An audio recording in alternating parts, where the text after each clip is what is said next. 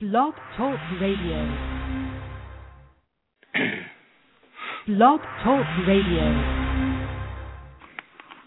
Good evening, everyone, and welcome. This is T. Love, your host here at Energy Awareness Radio. I am a Reiki master and certified sound therapist with a private practice in Sussex County, New Jersey, where we are streaming to you live as we do every Wednesday evening at six p.m. Eastern Time. Our chat room is open, so feel free to join in the discussion that's going on online now. We do keep an eye on the chat room, so if you have a question, post it, and we'll do our best to get your question on air. As an alternative, you may also call us directly by dialing three four seven, two zero two, zero two two seven. And I watch the queue as well, so if you have a question and you want to ask it, you can simply depress the number one, and we'll take your call. Tonight we're here with author Doctor Bernie Siegel, who has written several best-selling books, including Love, Medicine, and Miracles, Peace, Love, and Healing, one hundred one Exercises for the Soul, three hundred sixty-five Prescriptions for the Soul. He's written other books as well, and the book that we'll be discussing tonight, A Book of Miracles, which is packed with true inspirational stories of love and healing and gratitude. It's a wonderful book. Doctor Siegel first wrote about miracles when he was a practicing surgeon and pioneered E C P, exceptional cancer patients. It was a groundbreaking synthesis of group, individual, dream, and art therapy that provided patients with a carefrontation. And Bernie has this safe and loving approach that facilitates patients' awareness of their own physical, spiritual, and psychological healing potential. And A Book of Miracles is a compilation of stories from his over thirty years of practice, as well as his speaking and teaching events, telling us about the healings and miracles that he has seen and or facilitated. So good evening, Bernie. Thank you so much for joining me tonight. How are you this evening? All right. I mean, it's hard for me to not start talking immediately because just from your introduction, I'm thinking about, you said you're a sound therapist, and I... I guess it was Elizabeth Kubler-Ross who talked to me about music and how it affected people. And I started playing music in the operating room. And since I was not a musician, you know, I found things that helped me feel better and be at peace. You know, not, not distracting music, but healing music. And mm-hmm. I was called, oh, yeah, this will interest you.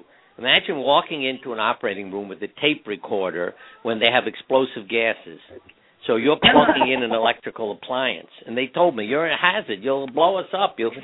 Well, within a week, nobody complained. You know, everybody felt better. So it was okay to take a risk. And uh, yeah. twenty or thirty years later, studies have shown that if you play music in an operating room, uh, you know, the operation finishes sooner, there's less pain, fewer drugs needed, and so forth. And, again, it was... You know, what was the miracle in it? That even though people are anesthetized, they are still hearing you and that their consciousness is still working. So what I said to them, what music we played, jokes that they heard, they began to talk about these after surgery. And again, that's what changed the staff, you know, because they began to realize maybe Siegel isn't crazy. Maybe there are benefits to this and how we talk to people. So to me, those are the miracles um, that I see, how powerful your words are, especially coming from a doctor. I did a lot of children's surgery, so I realized my words were hypnotic, that I could use an alcohol sponge to clean a child's skin. See, because we're going to put a needle in, and I would lie to them. I would say, there's a new pad. It's going to numb your skin, so you won't have any pain from the needle. Don't worry. And a third of the kids look up and say, that was so good. Why don't the other doctors do that? No, some of the others would say it still hurt or I felt the needle. Um, but, you know, it wasn't the panic and the worry about, oh, he's coming at me with a needle.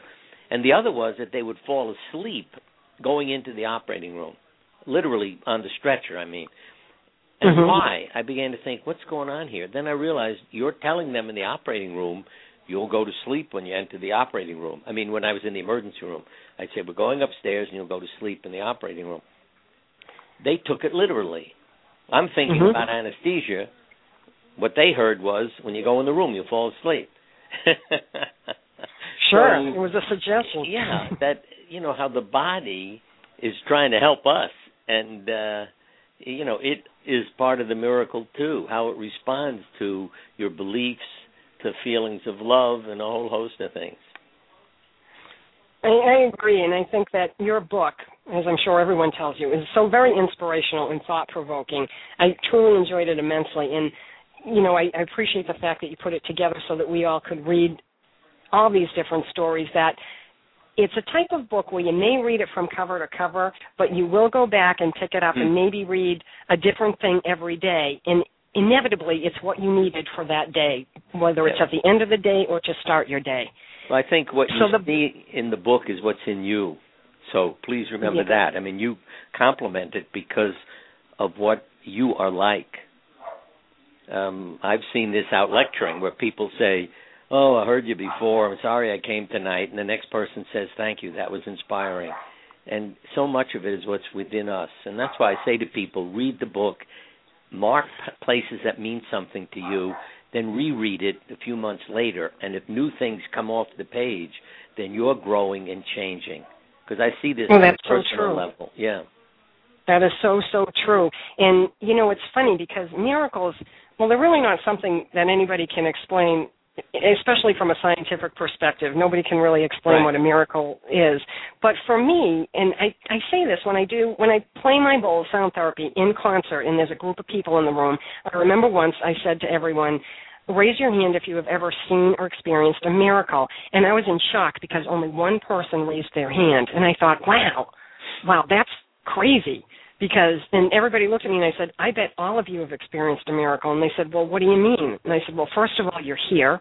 Right. And if you've ever had a child, be it a father or a mother, you have either, you know, birthed a child or fathered a child. That's a miracle. The fact that you get up in the morning, the way that your body works, you really need to start looking at your life yeah. as a miracle. I was in shock. I really was. I thought more people would have gotten it by that point, but they didn't. No. And that was kind of sad. You know, just as you said it, you and I agree. People say to me, "Would you, you know, define a miracle?" And I said, "Life is a miracle. How did the planet get here? How did the universe yeah. get created? Why don't you bleed to death when you cut yourself? Or why doesn't the sap leak out of a tree? Or why don't bacteria die when antibiotics are dumped on them? Because we're capable of changing our genes, because healing mechanisms are built into us." That's what's fascinating. So, you know, if you say a miracle is something you can't explain, yeah, then life is a miracle. Um, right. and, and you have to accept it that way and to understand it. Um, I always say I live by my experience, not my beliefs. So if I see something happen, I know it's possible. The potential, that's the word I often use. I know there's a potential, even if I can't explain how. You know, other doctors get mad at me and say, oh, you know, there's no study, no control, no that. You know, I said, but I'm telling you a true story. And that's yes. what I learned to do, tell stories so we didn't have conflict over statistics and where you read about it and, uh, you know, all kinds of craziness because they couldn't accept what I was telling them, even though it's true, you know, about a patient or some other life experience that's happened. It, it, yeah, I agree with you, and I, I've had uh, actually working with the National Institute of Health, or trying to, in getting some information from them, and they've said, well, do you have any con- concrete evidence? And I've said, yes. And, you know, I have a woman who had a mass on her breast, and the next day she went to the doctor and the mass was gone. Yeah, but do you have anything concrete? I'm thinking that's pretty concrete. You know, she, she she had a mass on her breast. They wanted right. to do a surgical biopsy, and the next day it was gone. you know, right. and and I write these things down and I keep it. But you know, and the woman that that happened to, she believes that that was a miracle, and it was. And I explained well, to them, I'm not doing you know anything. You're healing yourself. Yeah, I'm just helping right. you facilitate that. Yeah. See, that's something I woke up to, because you see, if they had biopsied it and then it disappeared, what does the doctor say? You had a spontaneous remission or a miracle, mm-hmm. you know. And even when people, I know so many people who are in our support groups who are doing well, and they tell me, oh, the doctor said to me today, you're doing very well. Whatever you're doing, keep it up. And my thought is, hey, dumbbell, why don't you say you're doing very well? Can you please tell me all the things you're doing so I can tell other patients? Because right. Solzhenitsyn, in his book, um, Cancer Ward, used a wonderful term that meant a lot to me years ago. One of the men says, oh, I found this medical book. It says here there are cases of self-induced healing, not recovery through treatment. And then it was as though a rainbow-colored butterfly fluttered out of the book. See? And when I read that, I thought, yeah, he's had cancer. He understands. It's self-induced. See? Mm-hmm. So you'd say the miracle's built into us, but it's not an accident. It's not unexplainable. It's self-induced. And how do you do it? The rainbow is order, harmony, rhythm in your life.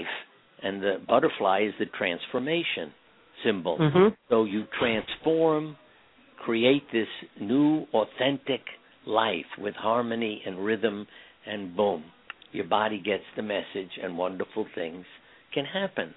And I right. would say to people, don't be afraid of failing, because that was the other thing I saw, that when you offered help to people, well, you know, I, I might not do it right. What if I don't love enough? If I don't have time for your book? If I can't draw a picture? I mean, whatever. They were so afraid because of how they've been brought up that if they don't get better, you know, they'll be the failure. And I've got to add one more, because in the book, one of the stories, a woman goes to bed at night, and, and our body does communicate to us through dreams and drawings. Jung knew yes. that ninety years ago. He interpreted a dream and diagnosed a brain tumor. And nobody ever is told that in medical school. But anyway, this woman goes to sleep. uh, a female doctor appears who looks a little foreign, has a bit of an accent, and says to her, you have a cancer in your right breast. She wakes up, feels her breast, and there is a lump, and goes to the hospital, biopsy, it's cancer. Before she gets dressed to leave, into the room walks the woman doctor from her dream and says, oh my goodness, exactly what she said in the dream. Mm-hmm. So this is a cancer, but, you know, we'll take care of it and you're going to do well, and walks out. And, you know, I mean, you'd say, where does that come from? But it's, again, about our consciousness and, and what creates the miracles, the energy, the love, the intelligence that's out there and available to us. But if you don't quiet your mind, that's something I've learned. If you're yep. frantic, worrying, uh, it doesn't work. But when you quiet your mind, I always compare it to the still pond. If you want to see who you are and your true reflection, no turbulence, then amazing things come to you. It's so true, you know, because and you can plug into other people's energy, and she was obviously right. seeing something that was going to happen, almost like a premonition. Yeah. But in reality, I mean, everything's energy. You can manipulate it. It's yep. pliable. You make it work for you. And if you do it positively, you'll have positive results. Yeah, there's a book out now, my friend Bill Bengston, called The Energy Cure. He has cured people, but also mice, with hands around them, and conducting the energy. And I've had mm-hmm. injuries, which, and I didn't believe in this either. Olga Worrall, who was a mystic and a healer a good number of years ago, I had injured myself training to run a marathon. And my wife, and she was speaking at a medical meeting, and my wife said, honey, go over and ask her to heal you. I said, it's nuts. I'm not going to go over mm. and ask her to do something that's crazy. So my wife went over and said, Olga, would you help my husband? She came over, put her hands on my leg, and it was like two hot irons. And within mm-hmm. five minutes, I got up and walked away perfectly well. And that's yep. the same thing Bengston talks about, that heat. And I always say, see, if he can cure mice of cancer, that I believe in, because they don't believe in him. You know what I mean? That's it's right. not, yeah. you know, a mental thing, because that I know from medicine, that people think they're getting chemotherapy, think they're being radiated, and due to errors, they're not. And yet their tumors shrink and they have side effects. And so the right. doctors aren't aware that the radiation machine doesn't have any radioactive material in it due to a repair, you know, and they forgot. And these doctors' minds are blown by it, because when they do a routine inspection or check something and they realize, oh, my God, I haven't treated anybody. But the patients acted as if they were treated, so the doctor never realized it. And that's how powerful, you know, our mind is, and our, all the things that are, as I say, just built into us, and what they can accomplish. So it absolutely is. Give it a shot. I'm a Reiki master. Yeah. yeah, I'm a Reiki master, so I do that energy therapy right. work with my yeah, hands. Yeah, you and yeah, people come in and I work on them, and then I play the bowls. And, you know, I've seen amazing things happen that people would say is a miracle. And I just think, well, you finally know how to heal your body, because your body knows what to do and it knows right. how to heal. It's just that it needs a little kickstart. You know? It has to get the message. See, what people yeah. need to realize is our chemistry is what communicates with our genes. The genes don't decide. In other words, if you have twin sisters, one is a sweet kid who internalizes all her emotions to please her parents, and the other one drives everybody insane and is living her life and doesn't give a damn what her parents think. Um, the sweet kid is more likely to get breast cancer than the other kid. So, mm. you know, that's why I always say to people, when you rebirth yourself, change your life, uh, understanding you're mortal and living, well, the line I love is you let your heart make up your mind, then wonderful things happen because your body suddenly realizes, oh, you like living? Okay. You know, there's so many stories out about people who are told they have a couple of months to live, spend all their money, you know, having a wonderful couple of months, and then at the end of that time, they're out of money but aren't dead because they are so busy, you know, having a good time that their body responds. And that's a good kind of problem to have. You might be yes, poor, but hey, yes. you're here. Yeah. You always read about them in the paper because they want to sue their doctor for their mistake. And yeah, that's right. always saying it wasn't a mistake. You changed. And, you know, and sometimes right. these are, I mean, these are people I know. I have so many stories that, you know, you learn you're going to be dead soon. You move to Colorado because you love the mountains and want to die there. You buy a house on the ocean so you can meditate and watch the ocean.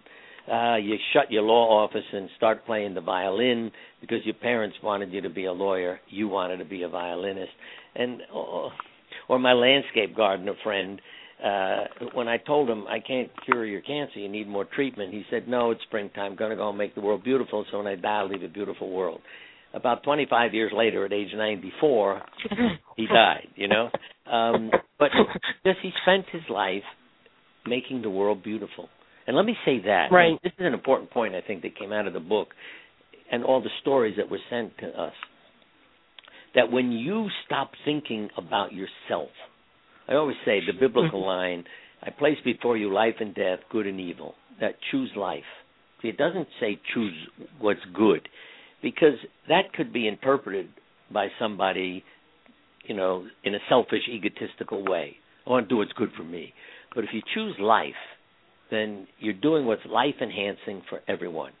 And what I find in these stories is when people choose life, that's when the wonderful accidents, you know, coincidences begin to happen, which are not coincidences because that's when they're creating their future with a different consciousness.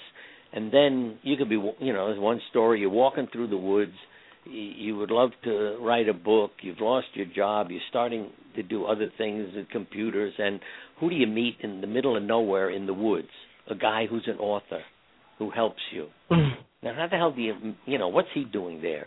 Or that couple who's driving across the country, and their car has trouble on hills.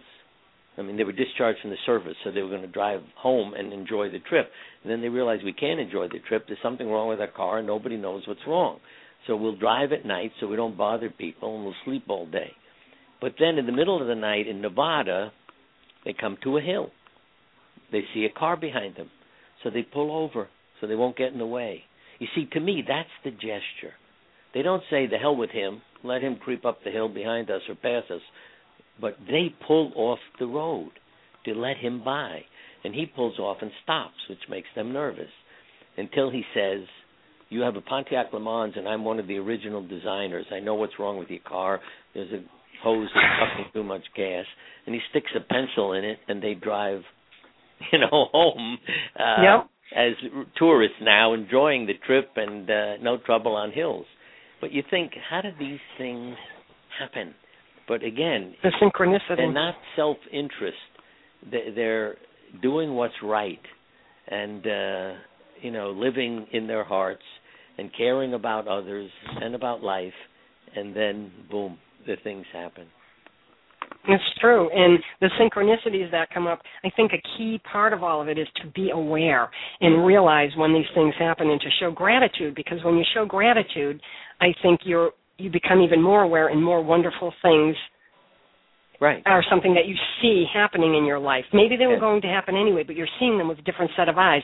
And I'm sure you heard this story this past weekend. The woman in California that a, a truck, an eighteen-wheeler, hit the back of her car, oh, yeah. and it oh. went over the side. Right. And then the C Bs just happened to come. They just happened to come along with a forklift that happened to be an extension yep. forklift to hold up the car so her and her two kids could get out. If that's not timing and a miracle, well, you know. Yeah, I was feeling I, that should be in our book. You know, we should write another yes. book and put that one in it. Where did they come from? Why are they there at that moment? Yeah. Mm-hmm. Yeah, and that they're you all know, trained and, to help and do that, yeah. Yeah, and it just, it was a beautiful, beautiful yeah. thing. And, and some people just looked at it and said, wow, that's really cool they came along. And I thought, no, that's way more than cool that they came along. It's just yeah. so much more. Yeah, because it, if you talked you know? to them and said, why were you here at this moment? You know, I, I often say to people there are things called spiritual flat tires. Because, you know, I was doing so much traveling, flying. And, and Jung said the future is unconsciously prepared long in advance and therefore can be guessed by clairvoyance. And, you know, he said also, oh, because this was interesting, he was in Africa during a drought studying native cultures. And the natives said, we're calling in a rainmaker. And when the guy came, Jung went over to him to say, how do you make it rain? He said, I don't talk to anybody. And he went into a hut and locked himself in. And within twenty-four hours, it starts to rain. Then he comes out. And Jung said, why wouldn't you talk to me? He said, it's the consciousness of the people. If I spend time with them, I can't make it rain. So I go in and I meditate and it rains. And mm-hmm. I thought, okay, if he can do that, then if I'm living the right life, I won't have my flights canceled due to weather, you know, and fog. And, mm-hmm. and I mean it. It was absolutely incredible. And let me tell you one, I should have put it in the book. We get on a plane to fly up to Canada. And the plane is packed, and they make an announcement. There's a blizzard up in Canada. We may not be able to land at the airport we have intentions of landing at, so we will need extra fuel. Therefore, we're asking for volunteers to leave the plane. Well, by the time they were finished, everybody on the plane got off, but my wife and I and two other people, because uh, they were all scared to death listening to the pilot. We take off. We get there a couple of hours late. I go in and I say, where's my next plane? Because we got to make a connection. And they said, you're two hours late. It can't be here. I said, yes, it is. I said, the pilot, our plane is the pilot of the next one. And again, who figured that out? You know, because there's right. nobody on the plane. We had chatted with the pilot and where he was going and realized they're holding the next flight for him and us. And those are the things mm-hmm. that just happen. So why do I say spiritual flat tire? Because if you were headed for the airport and you got a flat, what do you do? You start cursing and I'm going to miss the plane and God damn it. I don't know. My comment is, wait a minute. You get to the airport late and you find out the plane you missed crashed. Hey, right. Exactly. Oh, yeah. God. And how many times that happened even on nine eleven when people had yes. to go pick up clothing, get something for their kids at the drugstore, whatever it was, and therefore they were late to work. Yeah, but they were You know, it's funny because I had this conversation with someone the other day, and a woman came, I go to yoga three times a week, and a woman came into yoga, and she was so upset, and she was going crazy because, you know, the cars were going so slow. I didn't think I was going to make it here, and I'm screaming at the car saying I have to get to yoga, and I start to laugh. And she says, what? And I said, and that's how you're coming to yoga. I mean, this is really that's funny. That's right. You yeah. know? So she says, I said, it's supposed to be peaceful and calm and very zen-like, you know, and she goes, oh, you know what I'm talking about, T. And I said, you know what, though? Why don't you look at it a different way? Why don't you look at it like maybe that guy cut you off and then went slow because something was preventing maybe an accident from happening and you weren't going to be involved. Maybe it saved some. You don't know. You'll never know. But if you change and just look at it that way. And she said, do you do that? And I said, I'm human. I try to do it as much as I can. There are times when I can't. I'm human.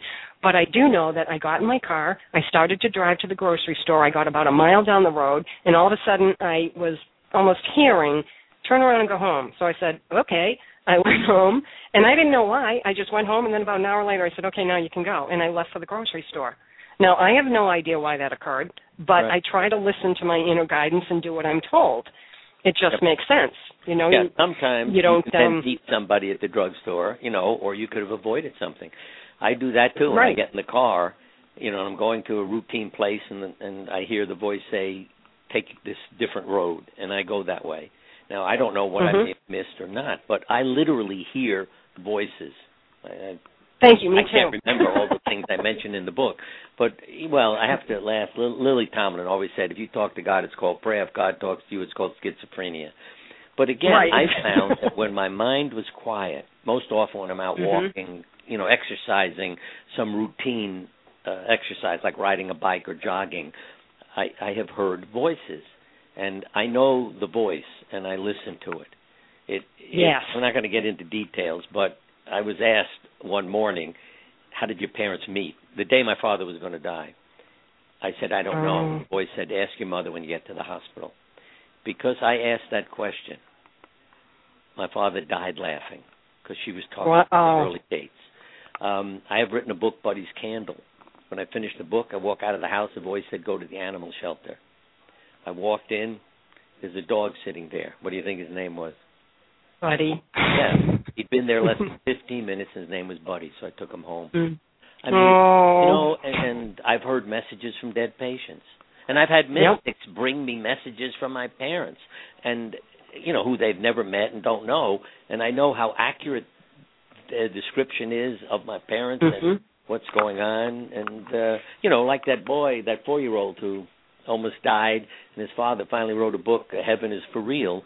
You know, he couldn't believe his kid and what he was telling them. You know, I met Jesus. and um, Right. But when when he put it all together, he realized how many truths his son was sharing with him about meeting, you know, other people that were in the family and so forth, and all that happened. So I know that, as I said, all from the dreams and the drawings, that people know the future because they're creating it, and so they can put it into symbols when they can't put it into words. And I don't know how many times, I deal with a lot of cancer patients, and I don't know how many times I've said to them, you can create the future that you want. Right. Be on my team with me. Work with me. If you don't come in and say, you know, I had one woman come and say, well, I want to spend this last summer with my daughter. And I said, oh, oh, don't put that out there. Let's just work on this. Right. And we worked on it and worked on her and worked on her, and I knew. I knew that, you know, she's just not, she really is intending this to be her last summer with her daughter, and it was. And it was a shame. You know, and I thought, oh, okay, well, that's her journey. That's what, you know, she's meant to do. There's not a lot I can do yeah. about it, but, you know, you try to help them as much as you can. And I think the thing is, I try to explain to people, why is it that we buy into this? Why do we think, oh, life can change in an instant? And any time anybody says that, they think, oh, a horrible diagnosis, a terminal illness, a car accident, a fire, you know, a job loss.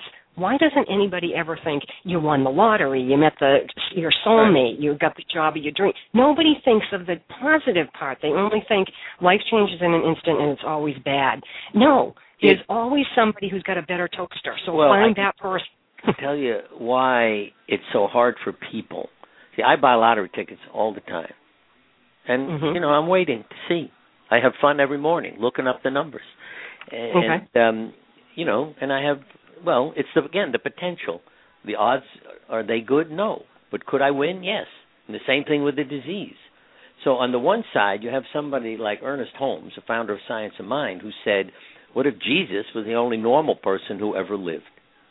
I love that sentence, and I know he's smiling the way I was when I read it. But you see, the other side is you have parents who say, you're a failure, you embarrass us, we dress you only in dark colors because we don't want people to see you. Her words were, my mo- this is a quote from that woman, my mother's words were eating away at me and maybe gave me cancer. They, even the eating away, you end up mm-hmm. overweight, you bet, because you become self-destructive. And that's what happens when you don't grow up with love, which majority of the world doesn't grow up with. So you don't see this, you know, in a way of let me love myself, create my authentic life, and see what comes of it. And I always say, especially to the women, see, uh, and these are quotes, you have cancer. Well, I have nine children. I can't die till they're all married and out of the house. Mm-hmm. Yeah. When did she die? twenty years later when the kids right, exactly. left home.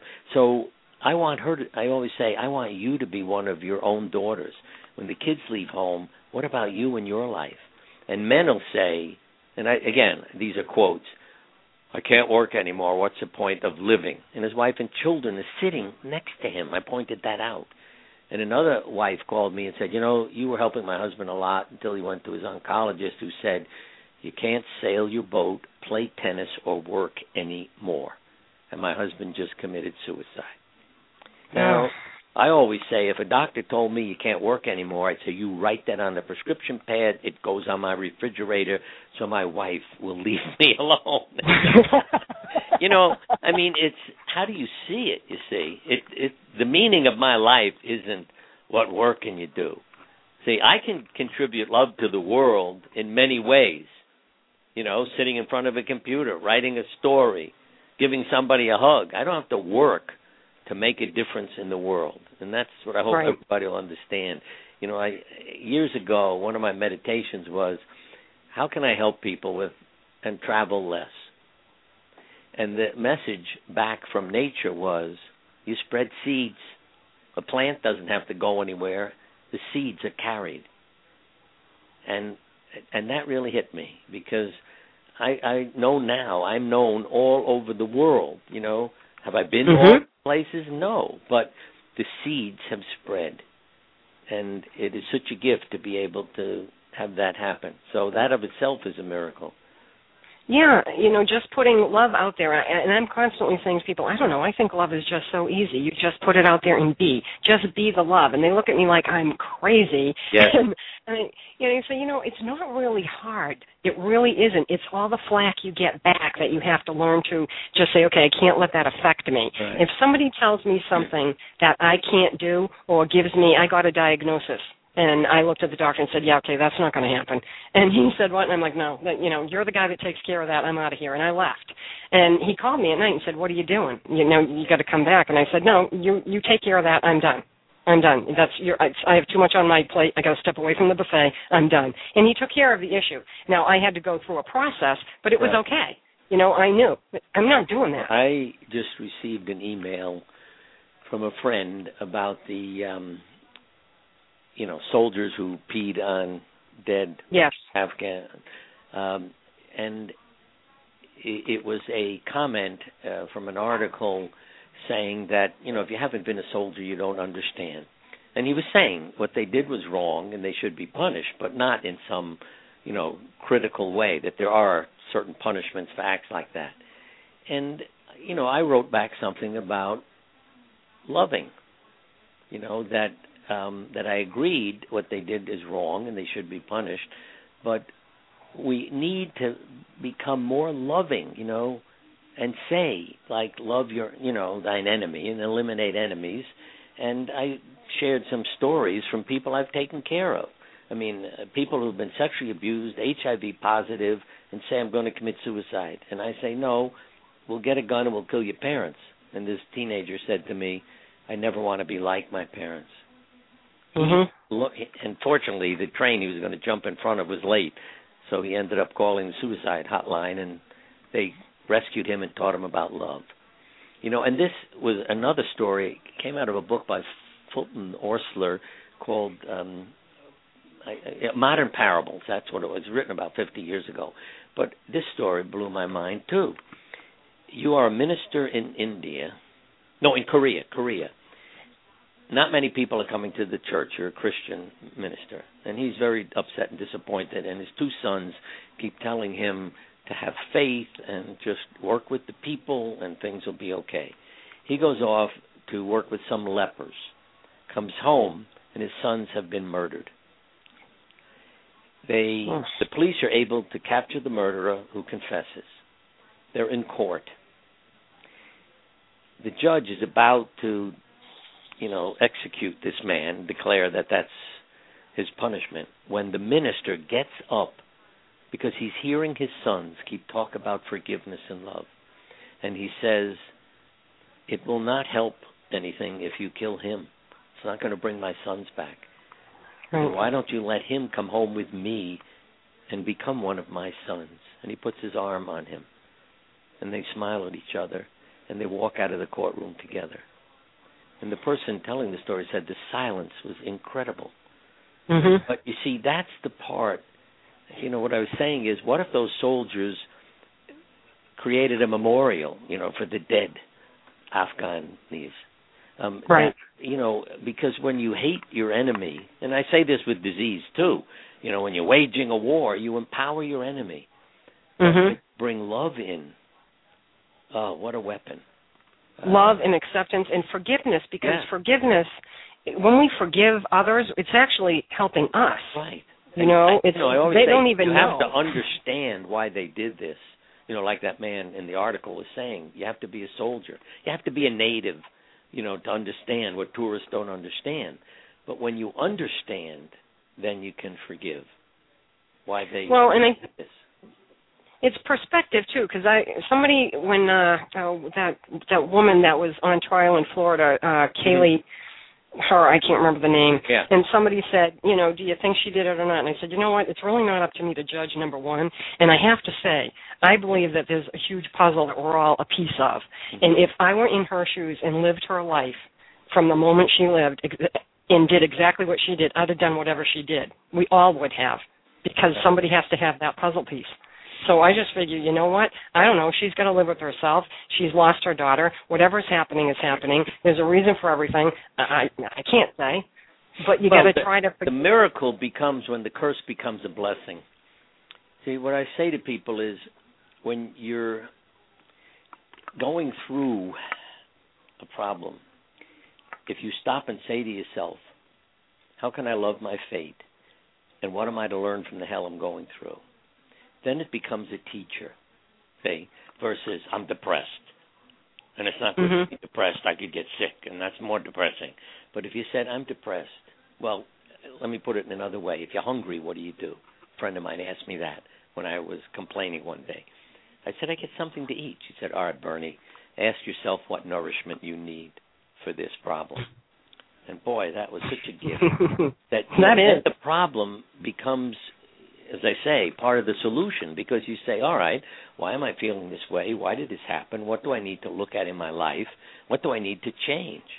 And that's when the miracles start happening, not when you're cursing, screaming, yelling, um, you know, and then your mind cannot focus and not accomplish anything. Um, one of my um, friends, her name is Amelia Kincaid, she's an animal intuitive, and I had no belief in that stuff. I met her at a conference, you know, to help animals, because we also have a house full of creatures. I'm always saving them. um, but she said she's an animal intuitive, and I thought, oh, come on, lady, that's crazy. But then a cat disappears back in Connecticut, and Amelia's in Los Angeles. So I sent her an email, and I said, okay, find the cat. I- I'm pretty sure it's dead, you know, it's missing for a few weeks. Well, a couple of days later, without even a photograph of the cat, she said, the cat's alive, I can see through its eyes. Her description of our house and all the other pets was such total detail that I went out and picked up this cat the next morning. And I, I wrote something that became a part of, you know, one of her books, because I said, I can't deny what she did, you know? I mean, if she tells me where the garbage cans are and where the cat is, I mean, and she's sitting in California, I mean, I know what she's speaking is the truth. And, uh... So that's why, see, to me, is that a miracle? Yeah, but mm-hmm. potential is there. And the reason I brought it up is Amelia is always saying to me, like, if um, I can't find the dog or one of the cats, you know, is gone and I'm screaming, she said, Bernie, that's not how, how you do it. Quiet your mind and get mm-hmm. into the animal's mind. And that really has amazed me, because we have one cat, no matter how high you build a fence, she jumps over it in the front yard. And but I've learned to just say, Hope, you know, I'm worried about you. It's nighttime, predators out there, you know, and boom, she's at the door. And you say, how does she know? How does she even know which door I'm going to open? But, you know, she'll appear and is there. And it's just absolutely incredible. But that kind of thing makes me a believer, because when I quiet my mind, I know where the animal that I'm looking for is and what they're thinking. And they can pick, animals are very intuitive. They usually know oh, things yeah. before we do. They're crazy intuitive. Oh, you know, yeah. I mean, you can start to get a cold and the animals are around you all the time and you know, yeah. oh, I'm going to get sick, you know, or something. Yeah, when I'm yeah. sick, they're, they're on my chest loving me. Mm-hmm. When I'm sleeping late because I'm lazy, you know, they're waking me up to let them out. And the one I love is when I'm going to groom them once a week, you know, fur and teeth and everything, and cut nails and so forth, uh, they don't show up. I mean, the cats, right. the cats just all hide. They know. Well, they're not stupid animals. Day. They're intuitive. Yeah. Oh, well, let me, yeah, let me add one more, because uh, I was remembering. At our son's house, he has two outdoor cats, and I take care of all of them, and he's a neighbor. And so I called the vet. I said, you know, I think they're due for their shots and the physical exam. And I said, but the only time I see these cats, you know, when I can get close to them is when I feed them. So I'll bring them first thing in the morning. And the vet said, okay. As soon as I made the appointment, the cats did not show up for one yeah. solid week. And I finally called the vet. I said, look, I'm just screwing up your day, because if you think every morning I'm coming in, you know, forget it. I'm canceling the appointment. And what do you think happened the next morning? Oh, yeah, they came back. Yeah, the two cats yeah. are sitting there waiting for breakfast. Yeah, so I know. I got permission to give them all their shots. Um, I think all cats yeah. do that. Mine do it too. But it, that, I mean, see, that's the kind of thing when I say my experience is what makes me a believer. That when something like that happens, I mean, that is no coincidence. They have to know more than, you know, just an accident that they showed up on that day. And I think that's true. People, most of us do have to have the experience to believe it, because some of the things that we experience are so off the wall that you just can't, you can't believe it could happen. I was in Vermont in, I think it was nineteen ninety-seven, and I was driving home in a snowstorm from a conference, and I skidded, went around twice, and then went over the cliff of the mountain, landed on the top of birch trees. Birch trees are not heavy trees. They bend easily. They don't hold a lot of weight. Right. So there I am in a Ford Explorer, and I'm um, driver's side down, and the birch tree branches are coming through the window, and my car's a wreck. And, you know, those cell phones at the time were horrible, and they were these great big things. And yeah. here I am, you know, crawl out of my car, and a guy comes along, walks, comes down, reaches his arm, and pulls me out. Now I'm standing on the road. And I'm in a suit, you know, and so he goes to talk to somebody, and this woman comes up to me and says, come sit in this car. So she puts me in this, this white S U V, and she says, don't worry, everything's going to be okay. And I'm looking at her, and I, she is dressed as an American Indian, moccasins and everything. It's February. She's dressed like that, and she says, don't worry, everything will be okay. Don't talk to anyone. And she walked away. So this gentleman comes over who pulled me off the mountain. He says, oh, this is my car. And I said, I'm sorry. Someone told me to sit here. And he says, well, where do you live? And I told him, and he said, oh, I live one town away from you. And I said, seriously? It was a six-hour drive. Mm. He waited with me, and we called the police, and there were so many accidents they couldn't come to this one. Drove me an hour out of the way to pick up the forms I needed, and then drove me back. But before we left, I said to him, I want to thank that, that woman. He said, what woman? There was no woman here. I said, yeah, the Native American Indian. She was here. She had moccasins. And he says, I think you're delirious. There was no one here. I said, no, really, there was. And he said, no, now you can't tell me that there wasn't. That's right. You just can't. You just can't. No, you're got. You know? Well, see, let me. I have proof of that too. I think I mentioned in the book.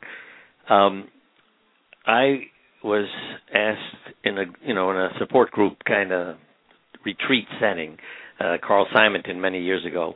Uh, he was training people, and he said, "We're going to do guided imagery, and you'll meet an inner guide." And he was working with cancer patients, and I thought, "This is crazy. I cannot buy this stuff." So I sat there just looking at him on the stage. And then I noticed he was looking at me. So I thought, oh, God, he knows I'm not doing it. So I closed my eyes to make him happy. Right. And I happen to be an artist and very visual. And so the things that then happened were incredible to me. But he said, you'll meet another guide, and this fellow named George shows up, who disappointed me. You know, I mean, George, I mean, you know, nobody knows you. But he had a big beard, full head of hair, cap on his head, Um, that was a peculiar shape, and a beautiful white gown. And, you know, we talked, and he was my advisor. And then one night, I'm out lecturing, and I had this outline that I followed, you know, the way a surgeon would lecture. But I noticed you're not saying what's in your outline. And then I noticed what you're saying is better than your outline. Just go ahead and talk. So I talked for a couple of hours, and afterwards, the first woman who came up to me from the audience said, uh, I've heard you before. That was better than usual. The next mm-hmm. woman said, Standing in front of you for the entire lecture was a man, so I drew his picture for you. Mm-hmm. This is George. I mean, you, you can't mistake that beard. And after speaking at a funeral, everybody had left. I was alone in the hallway in the building. The Olga Worrall, the healer, happened to know this man also. And she came over to me and she said, Bernie. I said, yes. She said, are you Jewish? I said, I don't understand the question. I'm speaking at a Christian funeral and you're confused? She said, no. The man standing next to you, there's a rabbi. And oh, wow. I described him, and it was George. And then I understood why he had that hat on his head. You know, it was a little cap that was like a, you know, a prayer cap. And, um, I mean, but again, when I know his appearance is not that of a normal person, uh, and everybody tells me what he's wearing and his gown and his sandals and, yeah. And so, again, how do I explain these things? They're miracles. You can't. Yeah. Yeah. I mean, I played in a concert in Connecticut, and a woman came up to me and said, I opened my eyes, because it's a very meditative experience. Most people lay down on yoga mats, but some people sit in banquet chairs. And I'm playing, and she said, I looked up, and there was a man following you around. And I said, there wasn't anybody following me around. She goes, no, no, you don't understand. There was a man following you around. The music was absolutely beautiful. And she said, he was helping you. She said, I think it was Gabriel. And I said, well, I think Gabriel's kind of like my guardian angel, so that could be, you know. Yeah. And I thought, how did she see this? How did she know? But I think the first time I realized that you could make changes in your life and manifest things was when I was probably three or four years old. I remember waking up Christmas morning, and my mother told us, we were brought up in a Victorian, so there was a parlor. And she said, don't go in the parlor, Santa's still there. And if you go in, you won't get anything. So, you know, that was a dare. So I went in, and there was Santa sitting on the couch. And I, oh, I was just thrilled, and he winked at me, and I ran in the kitchen, and I started to cry. And she said, what? And I said, I went in the parlor, and Santa was there. He's going to take everything away. And she started laughing, you know, and she thought it was funny. And, of course, Santa didn't take everything away. thirty, thirty-five years goes by, and I'm talking at a Christmas party, and my parents are at my house, and I said, oh, yeah, who was that guy that was dressed up as Santa that year? Was it Uncle Richard? Was it Uncle Dick? Who was it? She says, what are you talking about? And I tell her, and she looked at me, and she said, oh, my God. You actually heard what I said and believed it so much that you saw Santa. And I said, you can't tell me I didn't. I did see Santa. Right. And she said, no, there was no one there. I said, no, I'm sorry. I could take a lie detector. There was no way he was there. I'm telling you. And she's like laughing and saying, no, that's not true. There was no one. And I knew right then and there. Yeah. You know. I love the story. I don't know if you read the whole book, but the uh, family that moved to Germany and Christmas yep. came and the child learned that Santa fills your shoes if you put them outside the door. Yep, Santa magic. Yeah. yeah, so she puts her shoes out, and nobody knows it. And in the morning, you know, like you said to your parents, I met, you know, I saw Santa. She says, mm-hmm. oh, I'm going to go look at my shoes and see what Santa's left me. And they said, and they're thinking, oh, my God, she'll be so disappointed. We didn't know she put her shoes out. And they open the door, and they're filled with chocolate and other goodies. And mm-hmm. they're all in awe. And, you know, later they learned the landlord saw the shoes and filled them. But to me, again, that's still Santa, if you know what I mean, the miracle. Yes, it is. You know, mm-hmm. the, the landlord walked by, saw them, and had something to put in them. So, you know, the child still felt wonderful, but the parents were disappointed, you know, that yeah, it was a real person. Yeah. well, but that's it's true, just yeah. the beauty of it all happening, you know, that she believes and it happens. Yeah, the synchronicity, you know, and, yeah. and you can't, and I believe you can bring that synchronicity in with more awareness, with more grace, which I feel plays a huge role in all of this. Yeah. With, with more just, just being, just being, just yeah. being. Well, just I don't be. know where the sentence came from. Oh, I know where it was. Somebody who had AIDS and um, put on her refrigerator. This was years ago, you know, when it first. Uh, when there wasn't much you can do, no treatment. She put on her refrigerator, when you live in your heart, magic happens. True. And she became H I V negative. And, mm-hmm. um, you know, and so, yeah, I think that's a part of it. When you live in your heart, that's when it's far more likely to have the magic happen. Yeah, the miracles happen all the time. It's funny because I've said to people, give me your car key. And they give me the car key, and they said, what do you want with it? And I said, what does this do? And they say, it starts my car. And I said, you know that for a fact?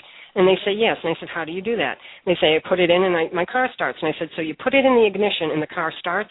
And they say, yes. I said, I don't think so. And they said, what do you mean? I said, you put it in the ignition, but don't you have to turn it to make the car start? And they say, yes. And I say, okay, so now let's think about your thoughts. You have a thought. That's the key. Now, how are you going to turn that thought on to actually make it manifest? And they're like, I don't know. And I tell them, look, your brain and your heart, two totally separate organs, but they do have to work together. But your heart is far more, far more important. You get the thought. It isn't until you put the feeling behind it, the real feeling, the real passion, the real desire, and you actually feel it and are living it in the present, then it will come to you. And then they get it. Yeah, yeah. You know, it just, I mean, it just happens. I, I have around the house what I call shrines that, and I tell people, depending on their needs, sometimes to put their baby pictures up around the house so they can learn to love themselves. But, you know, with mottos to live by, um, and you put them around, and, and they help you live that kind of life.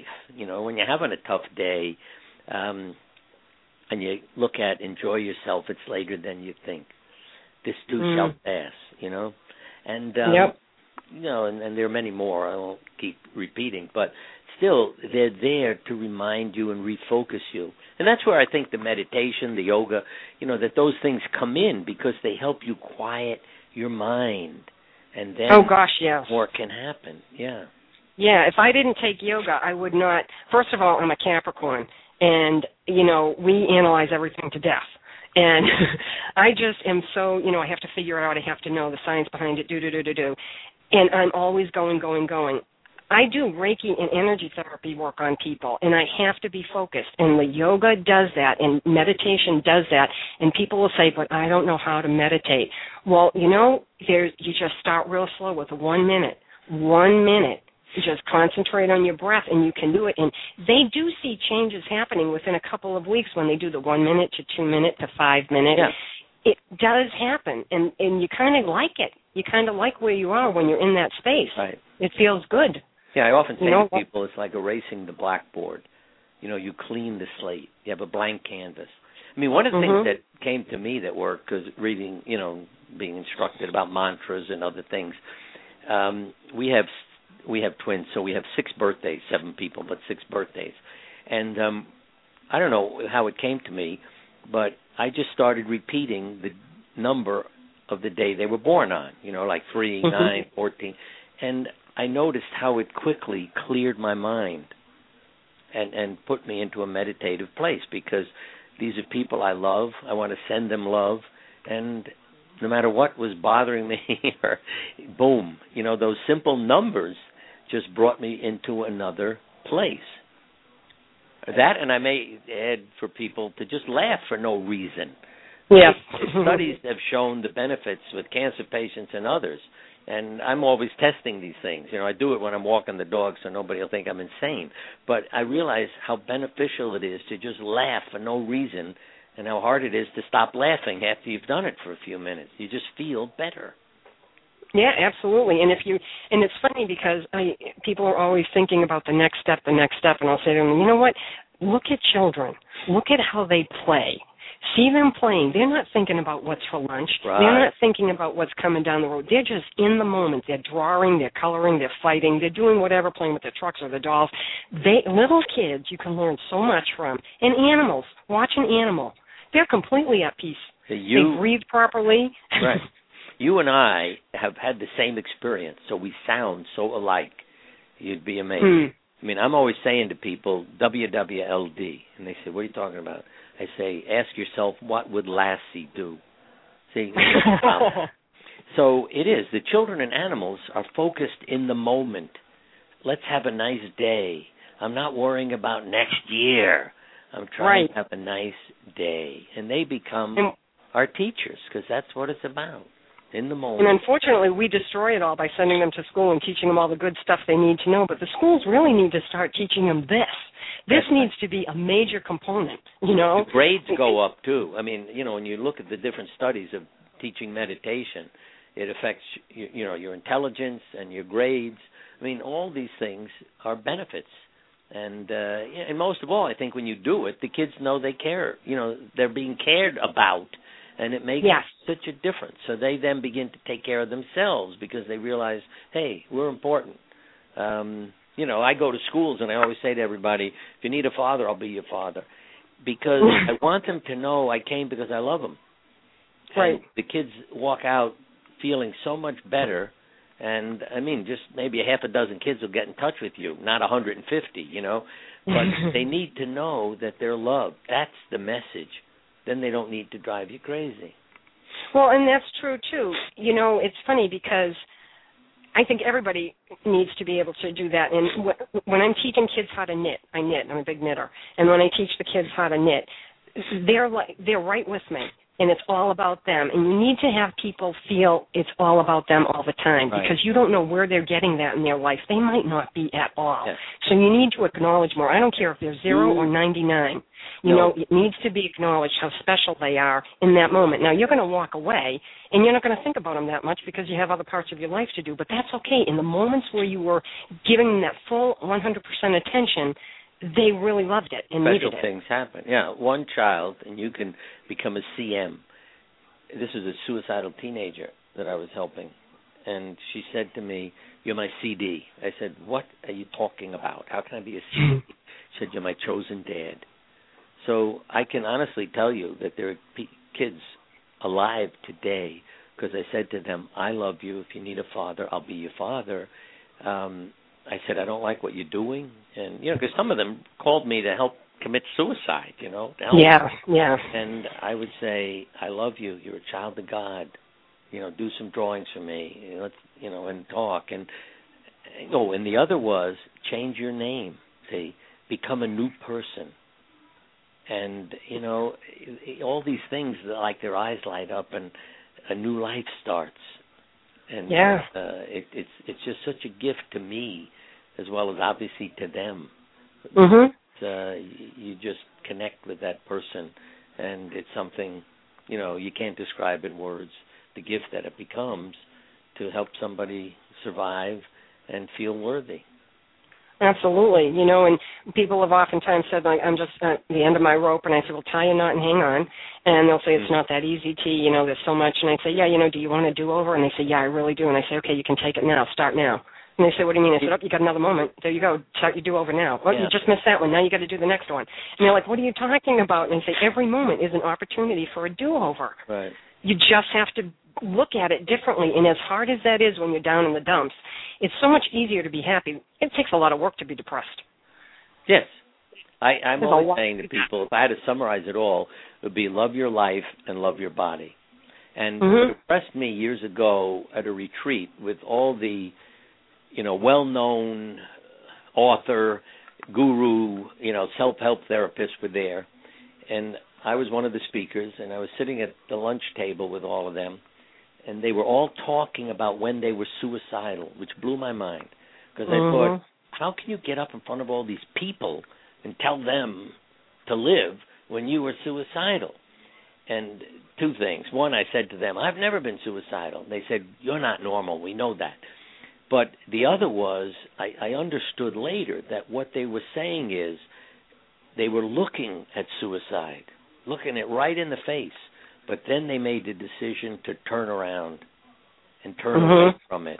And another little story I read that I thought was so interesting and simple. This uh, boy is on a train, and he's seeing the beautiful scenery, and he's, you know, a depressed kid, and he's so happy to have a nice scene. And then another train goes by, and he can't see anything. And he tells the old man next to him, you know, how terrible his life is, and now this train. And the old guy says, hey, look out the window on the other side of the train. There's another window. Mm-hmm. You know, it's like you what know, you're saying to people. What a simple solution. Look out another window. And we just had someone in the chat room say you just need permission to allow yourself to change, and that's true. And we're out of time. I can't believe this hour went by so fast, Bernie. It has been such a great discussion. Thank you. I can't how good it's been. And um, your book, everybody can get it at um, Amazon dot com, correct? Yeah, and through my website, I don't know if you mentioned it, Bernie Siegel, S I E G E L, Bernie Siegel M D dot com. There's articles. They could drop me notes and purchase things through it, too. And, oh, um, great. Yeah, and I'd say this. You don't need permission, okay? Everybody out there, you're divine children. You deserve it. You don't need to get permission from anybody to love yourself and your life. I think they meant like from themselves sometimes. Yeah, I know. That's the sad part. Yeah, yeah, it is. But, but let your heart make up your mind. I appreciate your time, and I know the listeners thoroughly enjoyed this discussion. Thank you so much. Thank you. You have a good night. Okay. All right. For more information with me, visit my website, quantum dash wellness dash center dot com. Don't forget to follow me on Twitter at N R G Aware Radio. I am your host, T. Love, here at Energy Awareness Radio, intending you and yours a most wonderful week. Take care and stay well. Bye-bye.